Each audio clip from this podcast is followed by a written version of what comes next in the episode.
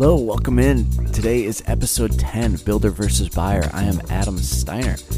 Um, so I feel like this podcast needs a giant uh, nerd alert. Um, this is me and my uh, civil engineer and good friend Matt Gavelek um, talking about floodwater, stormwater drainage.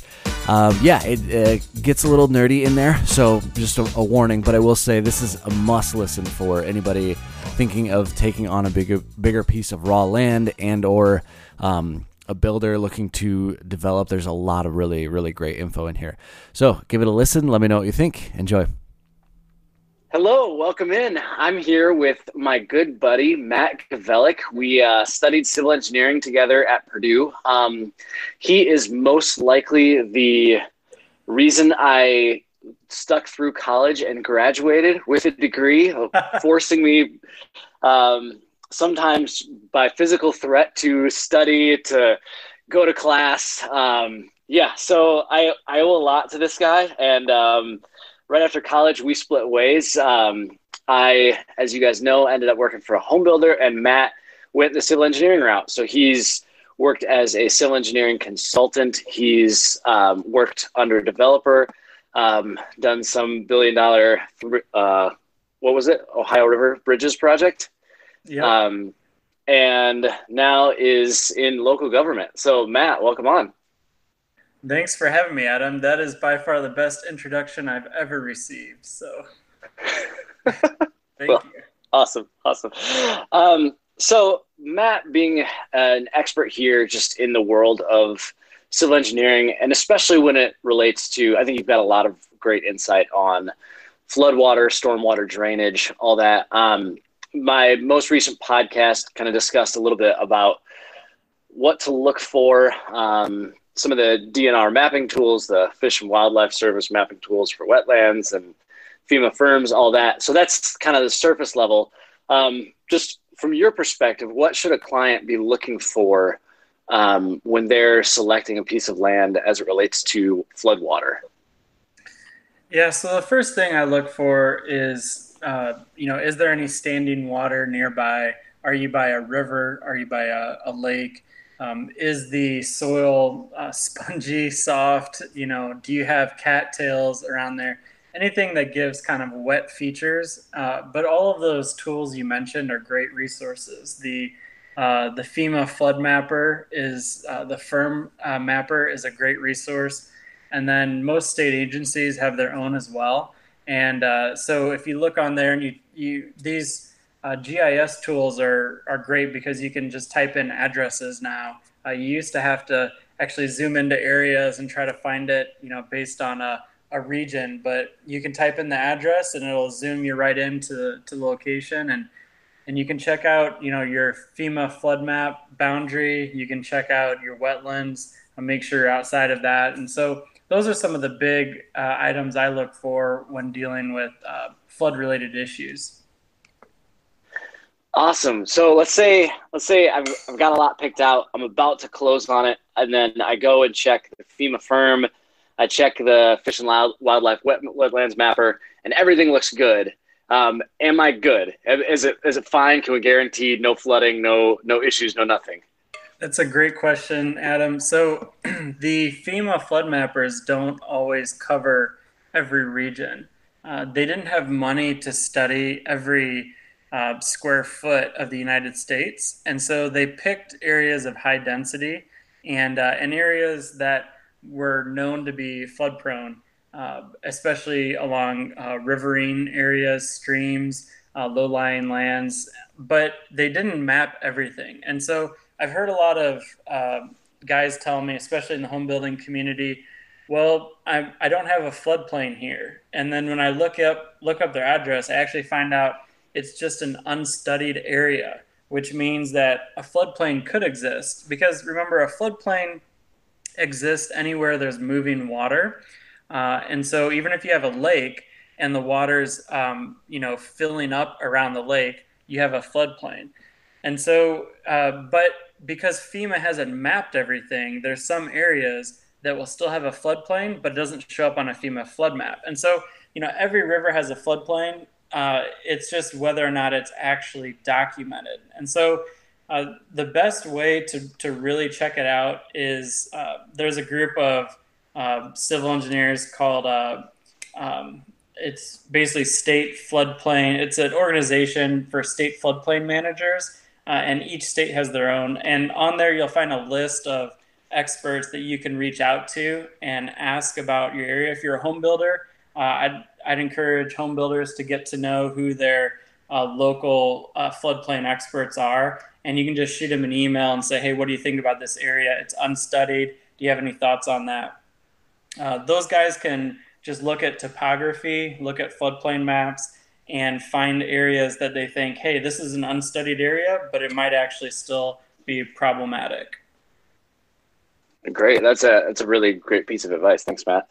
Yeah. Um, when we so I think, I think I missed one of these in my podcast last week, but we were discussing. Can you just break down for us really quick um, the floodway? I think the one I missed, flood fringe, flood zone, and flood plain. Uh, what are the what are the differences there between those? Yeah. So the floodplain includes the floodway and the flood fringe. And so the floodplain is the entire area that gets wet during a flood event. And I need to preface all this by saying this is what FEMA has determined will statistically get wet. It's not an actual um, characterization of what will happen, it's their best estimate. And as we've seen, their estimates are not always right. And so, so the floodplain includes the floodway. The floodway is the area that's closest to the river or a stream that actually has momentum of uh, floodwater. So that's that's the thing that you cannot really build within. If you do try to build within it, you have to do a lot of modeling to prove that um, that you're not uh, raising the water surface level. Um, I've done like 20 of those for bridges uh, when we put a bridge in a floodway. Uh, but then, so the floodway, you definitely don't want to build a house in, but you can. You just have to do a lot of expensive modeling to prove that the floodwaters don't severely impact the, uh, or that the house doesn't severely impact the floodwaters and vice versa. Then the flood fringe is where beyond the floodway, where it fills up the floodplain. And that area is where you have really shallow amounts of floodwaters. Then flood zones are different uh, characterizations that FEMA gives uh, those floodways, flood fringes. And uh, so there's like a zone AE, which is what a lot of people look for, and that is the um, that's where the elevation has actually been determined. Uh, there's a zone A where they don't give an elevation, but they show it on a map where the 100 year floodplain goes out to. Um, and then there's like a zone X, for example, and, uh, and that gives you, you know, kind of a, a low likelihood that this area will flood, but it, it will flood. And there's, it gets kind of complicated with all the different zones. Um, but that's kind of the general overview. Uh, but the one thing I do really want to point out is that, you know, the uh, originally FEMA and the National Flood Insurance Program was started in the 70s.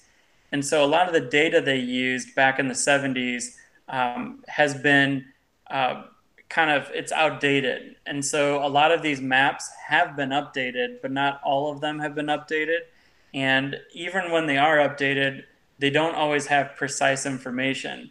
Um, and I can give you an example. One of my friends was looking at buying uh, 22 acres recently, and the uh, realtor was advertising it as 22 acres that you could build multiple lots on. Well, of the 22 acres, uh, 21 was all in floodplain, but it wasn't mapped.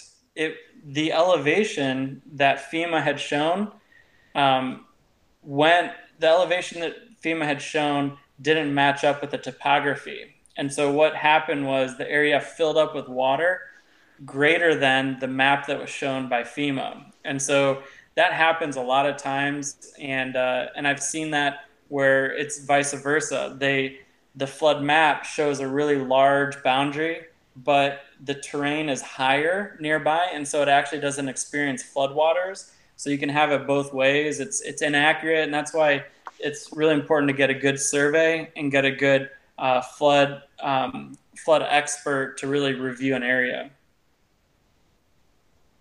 Awesome. Yeah. Um, I'd agree with that. And um, one note just on the FEMA mapping and flood mapping. I'm, I'm sure you know more about this map, but um, my assumption is the the amount of weather data we have is really limited when you compare it to like recorded human history. Um, so we're we're projecting these hundred year storms, and we really only have about hundred years of data. Um, so it's just the worst event that's happened in the last hundred years. We we really don't have a great forecast for what could come, and then you combine that with calculating watershed areas and how to um, all the hundreds of thousands of acres um, that go into that. There's just there's just a lot there. So I don't necessarily blame FEMA for the inaccuracies here. It's just something to note. Absolutely. Um, yeah, and the even the term hundred year floodplain, people are trying to move away from that phrase, and they call it now the one percent exceedance probability, and because that's that's what the true definition is, and that means in any year you have a one percent chance of having a flood event that is at or larger than what you're seeing. And so that's how people came up with a hundred year because it was a lot more simple. It was more simple to explain, uh, but you know, one percent makes more sense. And you're right. then there's also some climate variations that have changed too. That's that's we've seen that even in our county. We've seen a lot of uh, 50 year and 100 year flood events in recent years, and uh, and then also you know, development has increased in watersheds, and uh, not not all detention ponds are uh, performing the way they were designed, and a lot of them weren't designed well to begin with in the 80s and 90s. So, uh, so yeah, there's there's a lot of factors that play into why people are experiencing more flood events, hundred year flood events, than they used to. But you're, you're, you're exactly yeah. right. It's, it has a lot to do with bad old data too. Yeah, interesting. Um, switching gears a bit here. Let's say um, I'm a home builder. You know, I want to um, kind of branch out, take on my first development, maybe try and take down five to ten lots. Um, what kind of advice would you have for someone like that? I would advise them to find a good civil engineering consultant who has done land development before, and uh, and I would partner with them and maybe sit down um, at their office and just go over the site with them. Uh, it would be a good way for you to meet them and, and see if, if they would be a good partner on the project as a consultant, but also they can really quickly give you in 20 minutes a good assessment of your site. Yeah. How early should somebody involve, how early should you involve a civil engineering consultant? Um, if I was a developer, I would do it as soon as possible, as, um, as much as you feel comfortable asking for, you know, free help or maybe take them out to lunch and show them the plot of land and discuss it with them. But yeah, it I would do it as early as possible. Do these do uh, civil engineering consultants typically have land surveyors on staff? Like, are they usually in the same building or? Yeah, they work? can. Um, usually the civil engineers that work with land development, a lot of them they have in-house surveyors. If if they do this a lot, uh, it makes sense to do it all under one roof. Uh, but if they don't, they have strong partnerships with surveyors where they can very quickly uh, get them under contract and out to survey a piece of land. And would you say, I think I know your answer here, would you say it's worthwhile to employ all these people even before you're closing on a parcel of land? Yeah, if you're just doing one parcel, it, it's a little bit overkill to get with consultants and, and do all that. But if, if you're looking at developing several parcels, uh, then absolutely I would encourage it. Oh. Awesome. Um, well, yeah, I, I think there's a million things we could talk about here, but um, I, I think we covered some good ground today. Um, but I don't want to deprive you, Matt. Um, I know there's probably some college story you would love to share for my listeners on my podcast. Um, you got anything to embarrass me with? uh, any any spicy info? Anything anyone should know? Oh boy, I could I could go on for hours about Adam. So uh, we had a lot of fun, but uh, yeah, we were in the same senior design project, and uh, and uh, for whatever reason, the professors chose to uh, ripped me to shreds up in front of everybody. I don't know if you remember that, but uh, but they we when we were uh, giving our presentation to the class, you know, there were four people on our team, and I got up to speak, and I don't know, maybe it's because I used the word dirt instead of soil. I don't know, but they just ripped me to shreds, and and they left you free and clear. So I don't know what that says about about us. But another little factoid: you and I both had our wedding rehe- or wedding um, reception at the same place in small town Wakarusa, Indiana, which only has one catering facility. so, yep, Nelson's Chicken, baby. That's where it's at. Absolutely. Awesome. Thanks so much, Matt, for uh, coming in today. And uh, yeah, I appreciate you listening. Thanks, Adam. Appreciate it. And that's today's show. Be sure to subscribe, rate, and review. And as always, thanks to Andrew Michael Metter for the music. Um, we will be back on Tuesday for another follow up discussion with Matt. We're going to dive into septic fields and what you need to know. So tune back in.